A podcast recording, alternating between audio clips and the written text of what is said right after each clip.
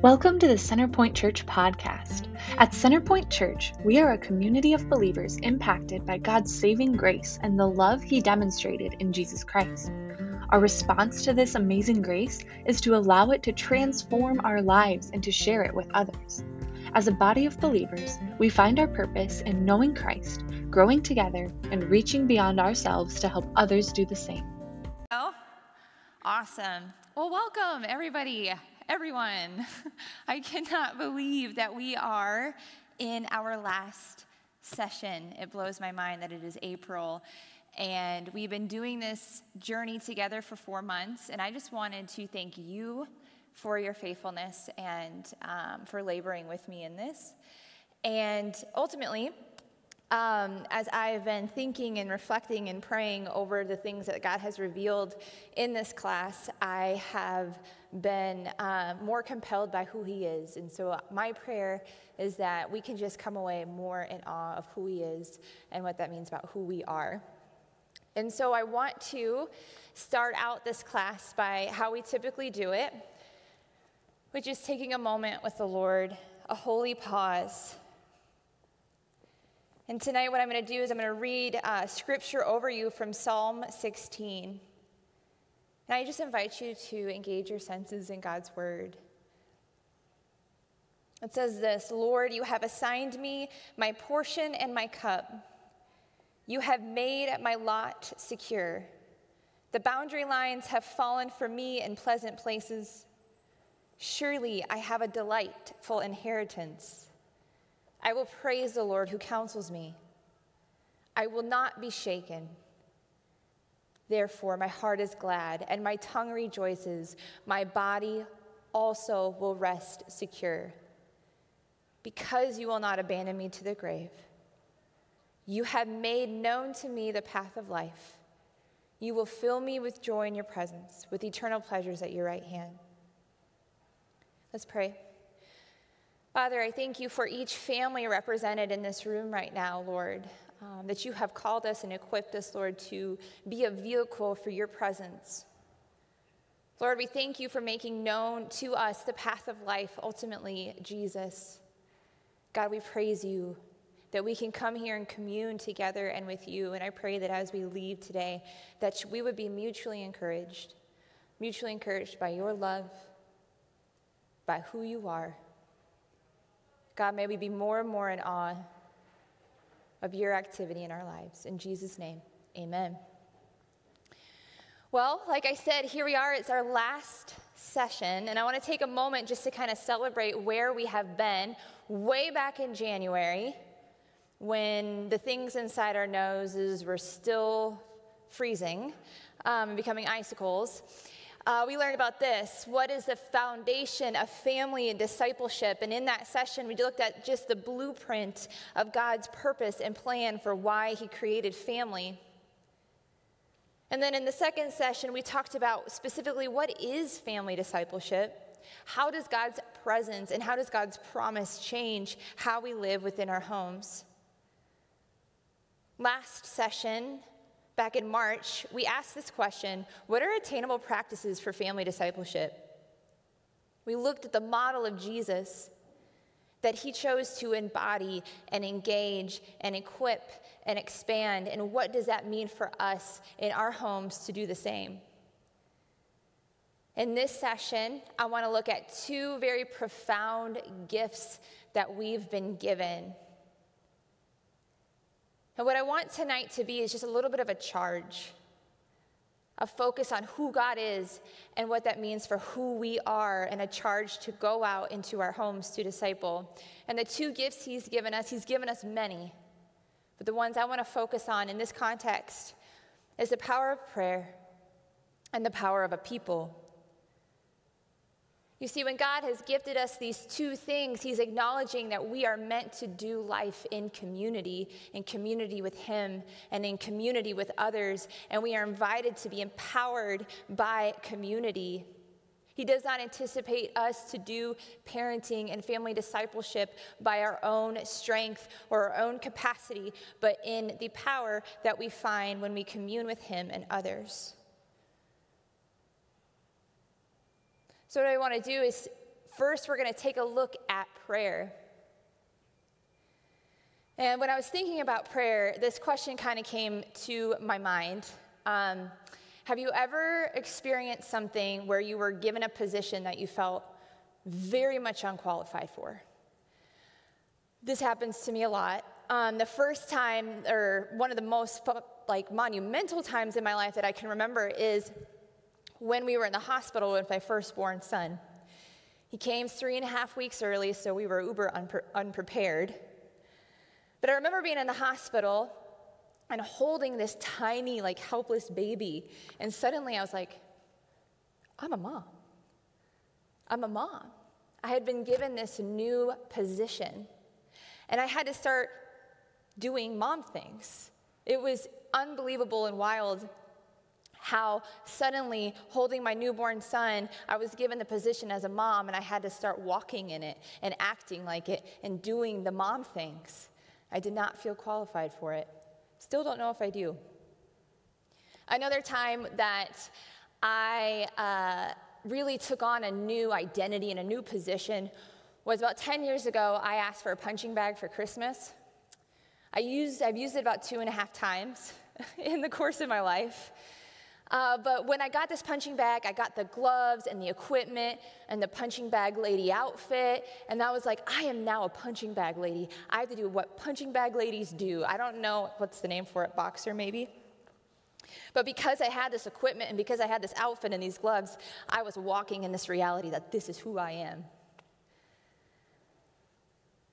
I think for us, the, true can be, the, the, the truth can be same when we're given our position in Jesus.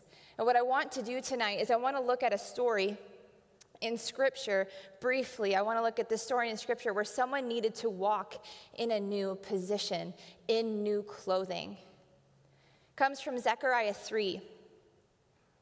You see, Israel had just been freed from captivity from Babylon. And at this point, they were able to return to Judah so that they could start rebuilding the temple. And Zechariah has these series of visions. And in his fourth vision, he has um, a vision about the high priest Joshua. In this vision, Joshua is presented to God. And I want to sh- look at what um, is said in verse 1. Then he showed me Joshua, the high priest, standing before the angel of the Lord, and Satan standing at his right hand to accuse him. I want to pay attention to that last line. Satan standing at his right hand to accuse him. You see, in this specific context, when Satan is present, it's shown as this kind of courtroom imagery. And we see this a lot in Scripture. When the accuser is present, it's usually in kind of what it would look like a courtroom in the heavenly realms. And Satan here is described as accuser, God's opponent. He's at the right hand of Joshua, accusing him. All throughout Scripture. He's called the father of lies, someone who accuses day and night. And in his role as accuser, Satan seeks to discredit God's servant, accusing him of his sinfulness and ceremonial defilement. Why don't you sit with that for a moment? Accusing God's servant, seeking to discredit him from his position. The truth is, Joshua, as high priest, was unclean. He was sinful. In verse 4, it says that Joshua was dressed in filthy clothes.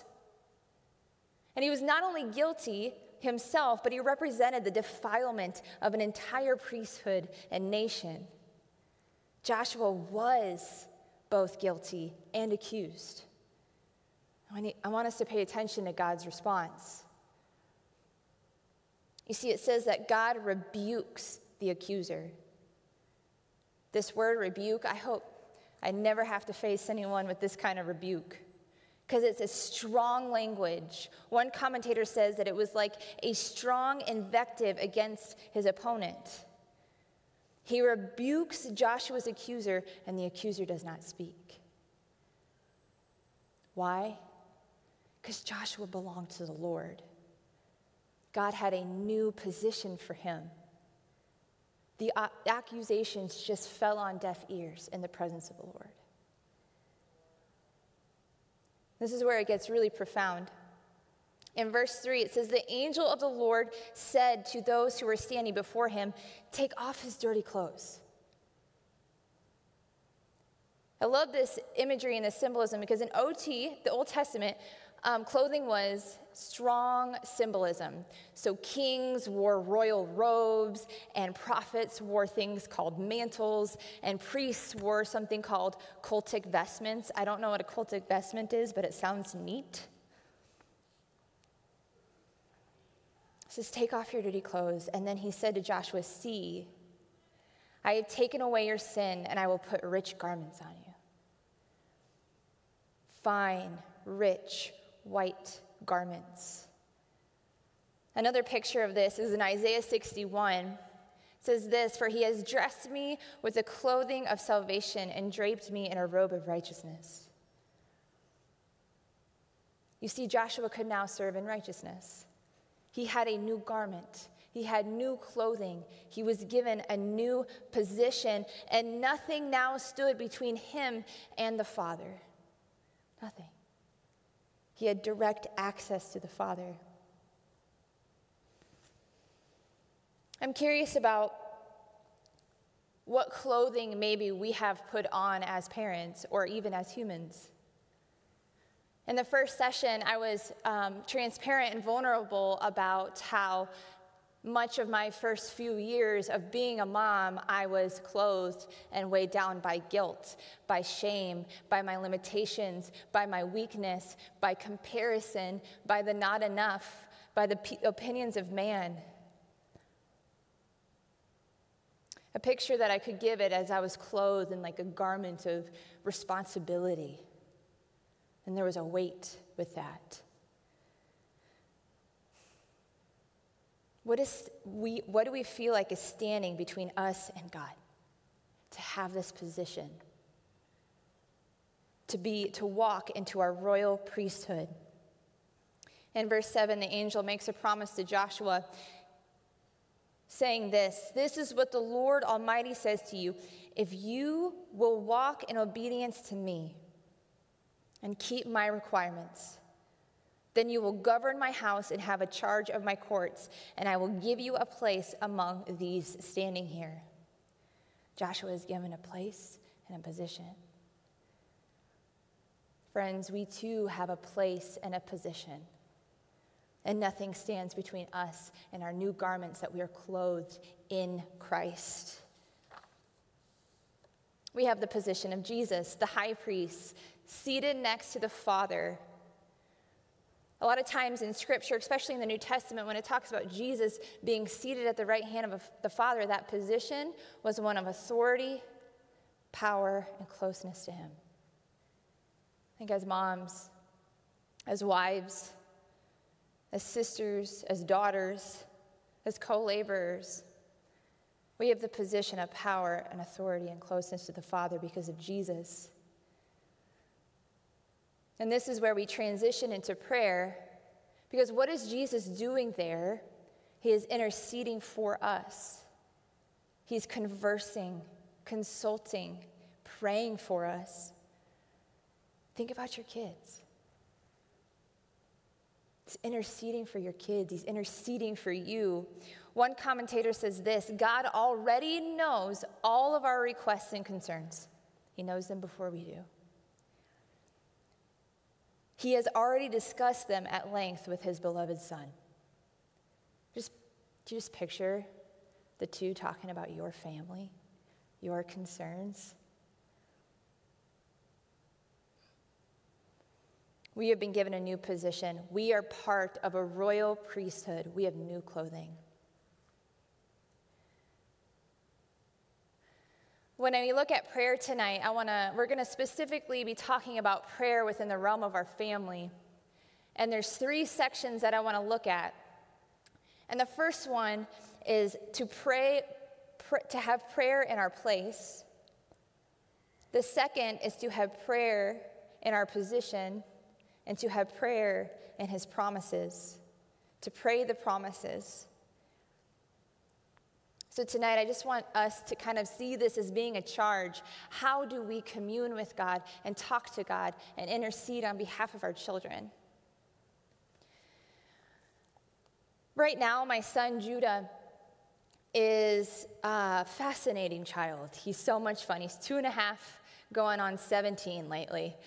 And something that's really fascinating about him right now is it's almost as if, and if you have teenagers in the room, this is probably more so at your stage, but it's almost as if his stomach is like a compass. Like about every 15 minutes, uh, he says, Mom, can I have a snack? Mom, can I have a snack? And this boy loves candy and snacks. And in fact, when we meet a new person, instead of saying hi or hello, he has now said, Do you have a donut? While I love that boy, he kind of has this muscle or this impulse of having his hunger or his stomach be a compass, his desire for snacks. Does that ever change? You guys can tell me later. um, but it's a unique stage of parenting. And I'm wondering for us what it looks like to have this muscle, this response to life of praising God, of acknowledging who He is through prayer. You see, when our hearts beat with truth, the accusations will fall on deaf ears, just like Joshua. I want to talk about something called heartbeat prayers. In 1 Thessalonians, we see this scripture a lot, but I want to read it over us. It says this Rejoice always, pray without ceasing, give thanks in all circumstances, for this is the will of God in Christ Jesus for you. I love how it says, This is the will of God in Christ Jesus for you. Because I feel like a lot of times in my life, I'm wrestling through um, what the will of God is. When I'm unsure, this is the will of God, right here. To rejoice always, to pray without ceasing, and to give thanks in all circumstances. And we can do this in Jesus. You see, praying without ceasing um, has been something that I have personally been very intimidated by in my life. How do I do that as a mom? How do I do that as someone who um, feels like the schedule is just nonstop? How do I pray without ceasing? One commentator says it this way It is not possible to spend all of our time with the words of prayer on our lips, but it is possible to be all our days in the spirit of prayer, realizing our dependence on God for all we have and all we are, and yielding ourselves continually to do His will. See, praying without ceasing doesn't really involve our words as much as it does our posture of our heart. That if we practice an acknowledgement of God and talking to God, that soon that will be our compass through life. That when we have a worry or an anxiety, or when you have a moment or someone comes to mind or an opportunity, our impulse is going to be directed towards Him and not us. Because as we see in Zechariah, accusation points us to ourselves. Thankfulness and gratitude points us to Jesus. I think as parents, this is probably this concept of joy and gratitude. It's going to be more about obedience than feeling. It's not about denying trials or putting them away or shoving them down, but in the trials, acknowledging and trusting the one who says that he will work out the good for those who love him. Paul, man who wrote this, faced many, many trials. And what I love about him is that he is someone that demonstrates what it looks like for sorrow and joy to mingle. And he does it through prayer, that it's in Christ Jesus that he has joy, not in his circumstances. So, how can we start to have this heartbeat prayer that our first instinct is to acknowledge and look to God, to thank Him, to acknowledge who He is? Well, I think first, this, the first muscle that we can start developing, our first compass, is just dependence. I've been starting to practice every day just declaring dependence, I'm declaring dependence. Paul Miller in The Praying Life says this Know that you can't do life on your own. In other words, you need to recognize your need to depend on the Lord in every situation. That dependence is my compass. Prayer is the language of trusting in the Lord. The second one is a heartbeat prayer can just be acknowledging and thanking God for who He is. God, you are the good shepherd. God, you are the physician. God, you are the Messiah, the teacher. You are the bread of life. The more that we acknowledge God for who He is, our eyes are taken off of ourselves and our circumstances and onto Him. And the third, I kind of mentioned this already, but is when we have a thought, we present it to the Lord. So for me, an anxiety or a worry, or maybe God put somebody on my mind, I take these things and I want to start practicing. I'm not great at it yet, but I want to start practicing of taking these thoughts captive and presenting them to the presence of the Lord. Asking God, what do I do with this? I lay this anxiety before you. I acknowledge who you are. May prayer, this kind of heartbeat prayer, like Judah had his stomach and his snacks, may that be our first response. I think it takes time and practice. The second one is to pray out of our position. Is everyone here from Sioux Center? Where are you from, Denise? Oh, very cool. Is that a lot like Sioux Center? Okay. Um, I remember when I first went to Dordt and I met my husband Sam, who's from the Dallas area, has heard nothing of Snicker salad or Reformed theology or really even snow for that matter. And so I remember it was like he had landed on this brand new planet. And I felt as if I had to stand in the gap between him and Sioux Center like you're gonna love it. Just, just stay here long enough. Like you're gonna, you're gonna, it's gonna be great. And I feel like I had to build this bond between Sioux Center and Sam, and I stood in the gap between the two of them. Now he loves it. I think he's always loved it. You know, intercession is standing in the gap. That Jesus stands in the gap for us so we get to stand in the gap for our children. I love this picture um, where intercession is like holding someone in one hand and God in the other. That as intercession is an invitation to stand in the gap for our children, to pray on their behalf. You know, prayer doesn't just connect us to God, it actually matters and it changes things. Do we believe that? I'm not, I'm not sure I always do. It changes things. Do we, do we really believe the Lord hears us? I've had to start asking myself that question. Mark Batterson says it this way in uh, his book, The Circle Maker. Prayer turns ordinary parents into prophets who shape the destinies of their children, grandchildren, and every generation that follows. Whew.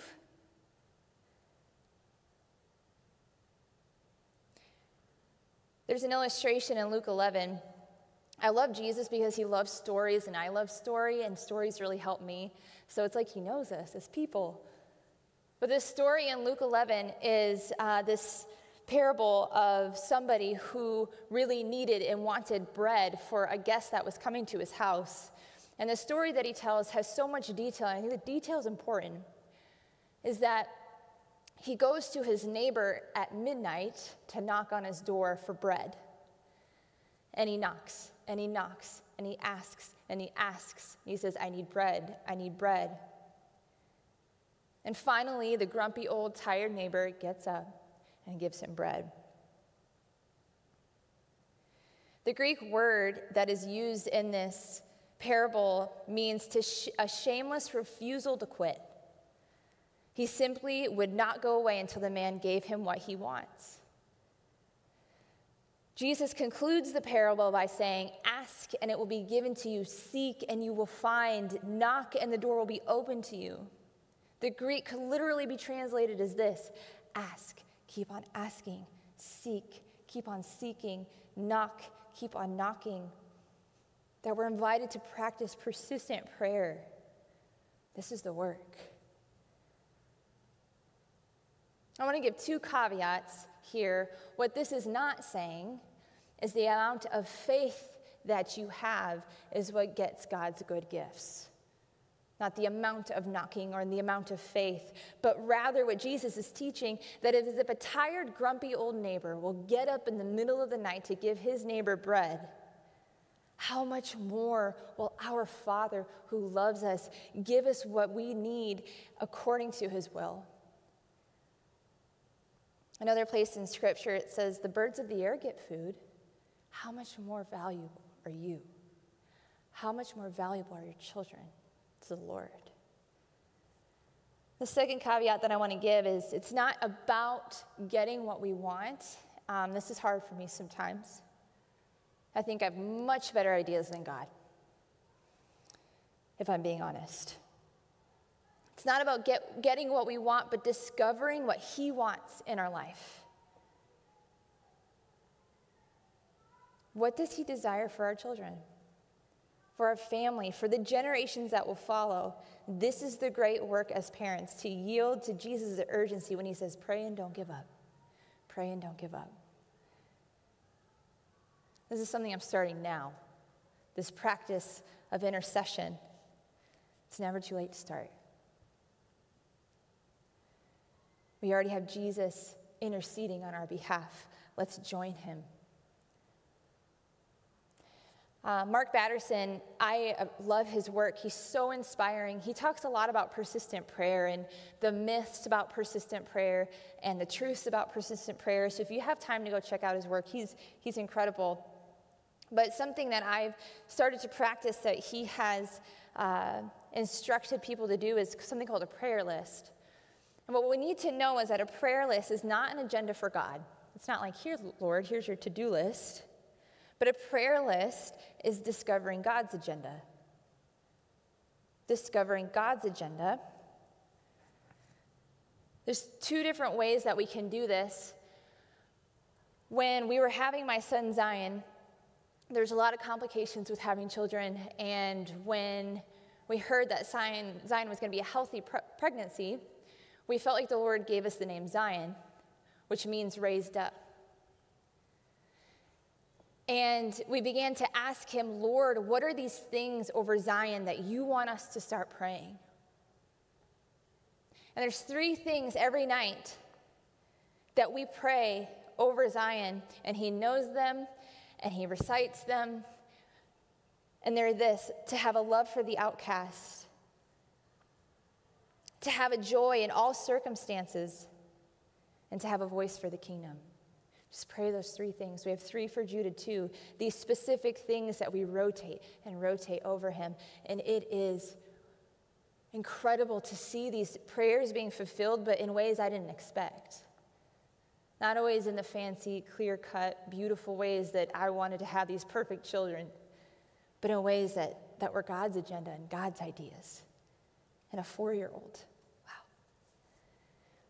The other way is um, we can do repetitive, specific things, but then we can write specific prayers along the way. When God calls something to mind um, to pray for our kids, we just write them down. We write them down, and we write them down. You see, when we pray from our position, we are near to the Father, and nothing stands between us and Him.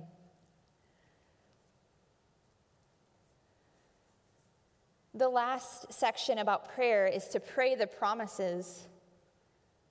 To pray the promises. Um, I heard a story once.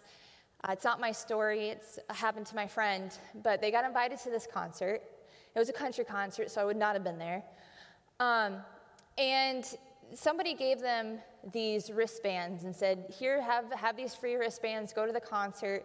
So they go to this concert in Texas, and their seats were kind of like way in the nosebleeds. So, way off in the way like deep section and they could barely see and they weren't really having the best time. And then after, um, after the concert, the person said, like, how was it? How did it go? And they said, well, we couldn't really see anything. Like, the seats weren't that great. Um, and the guy was like, what? Like, your wristbands gave you access to anywhere you wanted to go. Your wristbands gave you access to wherever you wanted to go in the concert. And I think when it comes to prayer, sometimes I can just sit in my own little corner and in my own little ideas of what I think needs to be done when really we have access to the fullness of truth. That we can pray God's word over our family. That we have access to the fullness of God and the fullness of His truth here. In the packet, that you can take home with you tonight, I've created the 31 days of praying scripture. I hope um, that you are able to engage this. It's just one different place in scripture that we want to speak and pray over our children. And then you're given like a section there to write your own prayer specifically over your children. I'm praying that this is an encouragement to you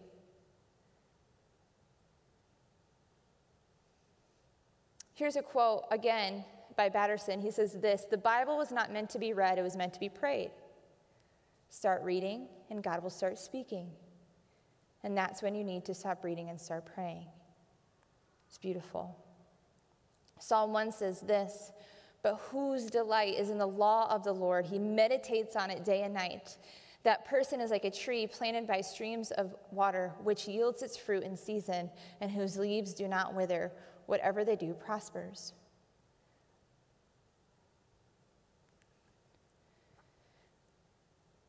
I'm not sure. Um, last session, we talked about how context is so important to Jesus and how much he cares about your context. I don't know exactly what season of life that you are in right now, and maybe you're burnt out by prayer. You're burnt out by asking. Maybe you don't feel close to God Maybe you feel that he feels distant right now. Or maybe you're on the other end where you're like, I'm ready, I'm hungry, let's do this. But wherever you find yourself right now, he sees you and he cares deeply about your context. And Jesus has given you the Holy Spirit. You see, Scripture says that he helps us in our weakness. In Romans 8, we learn that when we do not know what we need to pray for, the Spirit Himself intercedes for us through wordless groans. He searches our hearts and knows the mind of the Spirit because the Spirit intercedes for God's people in accordance with His will. When we don't know what to pray, He is groaning and praying on our behalf.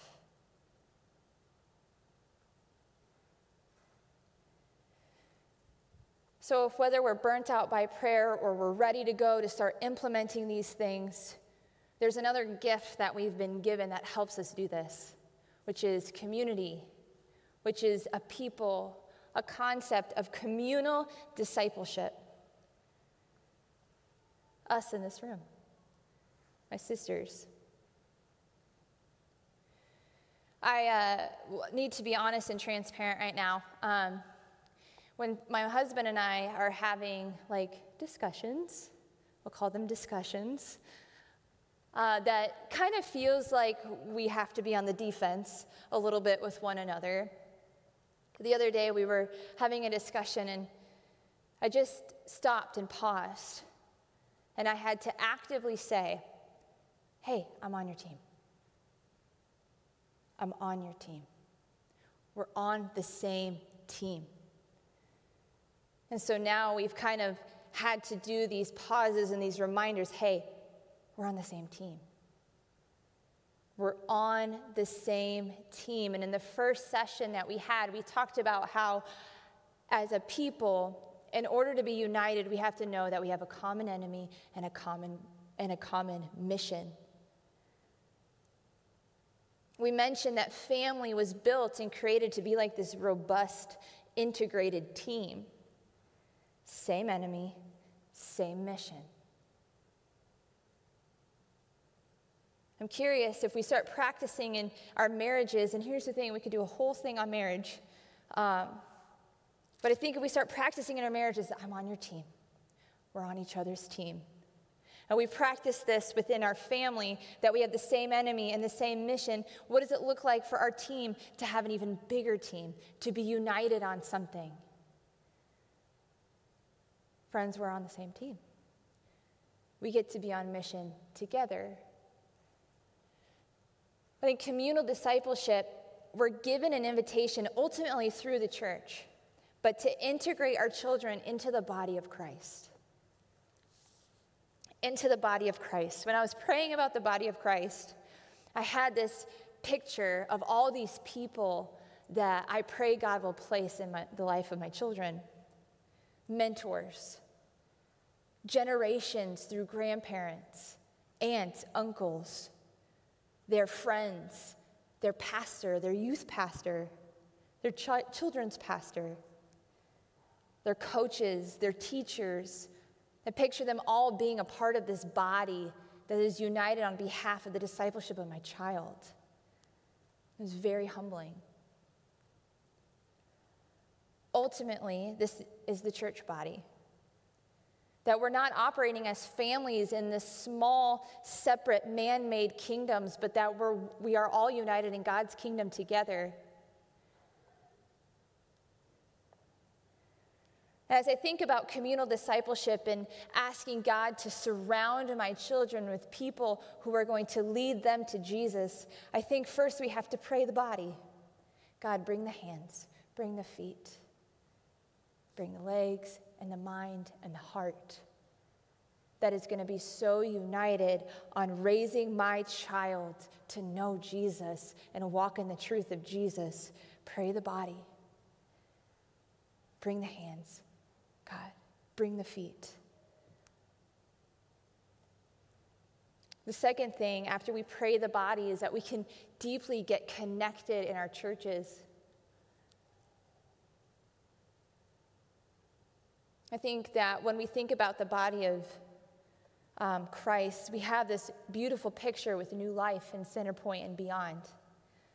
That this is an invitation to be a part of something so much bigger than ourselves that our team gets to be a part of a bigger team. And the last one might be the more challenging one is why, why is this so difficult though? The third one is answers that is that we have to move towards people. But unfortunately, in this world, there are a lot of things that divide us within the church as well. In 1 Corinthians 1, verse 10, it says this I appeal to you, brothers. Paul is talking to the church in Corinth that was facing all kind of divisions. These people who wanted to be united in Christ, who loved Jesus, had all of these man made divisions in between them.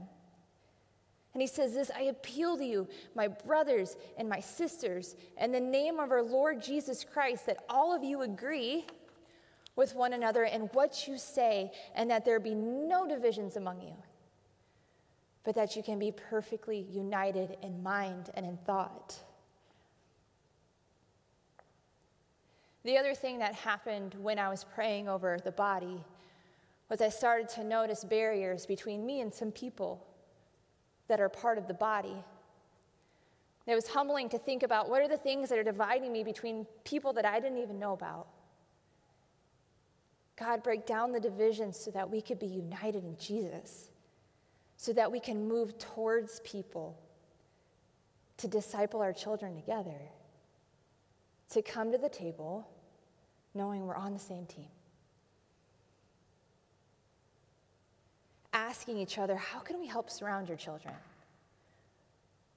How can we surround you? How can we walk with you? At the beginning of this class, we talked about Joshua, and I want to circle back there you know, if I have to see myself in new garments, I have to see all of my brothers and sisters in Christ with these new garments as well. So I challenge you over the next few weeks if there's an opportunity to reconcile or bring the body of Christ, I want you to see that person dressed in garments, dressed in Jesus. That you guys are a royal priesthood, that Centerpoint, and new life is a royal priesthood. It's a beautiful image. And so pray the body, pray the body, get connected in the church, and move towards people to build up the body around your family. It's hard work in this culture. It's worth it. How um, I want to end tonight is I want to pray over us. And then I would love to, I'm going to take my mic off. Hope that's okay. Um, and just commune with you and talk about what's God doing in your lives. Um, what has God been doing in your heart over the past few months? And how we can maybe pray together and start even just now practicing this body image. And so, hate to put y'all on the spot like that, but I'm good, I would love to commune with you. And then um, to pray, we're going to do that. And then what I brought tonight is I brought copies of tonight's handout, but then I also brought a copy of the entire class um, in one handout if you want to take that home as well. So I just, from the bottom of my heart, thank you um, for doing this with me, and I'm excited to commune with you. So, Father, we thank you for the gift of prayer. God, we thank you for the power of a people, that we are united in Christ, that we have the same goal, God, in family discipleship, that we want to see our children raised up to the kingdom, God, raised up in you. That we want our children to know you, to walk with you. So, God, I pray that you would start breaking down barriers and breaking down walls, God. I pray that we could start seeing reconciliation with people in our life to build up this body of family discipleship. God, we ask that we would accept your invitation to intercede, to stand in the gap for people, to pray on their behalf. God, may we continually believe that prayer matters, that it changes things that it shows us your will, that it shows us your agenda, God. May we lay down our agendas. May we walk in your agenda, Lord, your activity for our family. And ultimately, God, may each of our families just be a vehicle for your presence. We love you and we thank you for this sacred time we've had together. In Jesus' name, amen.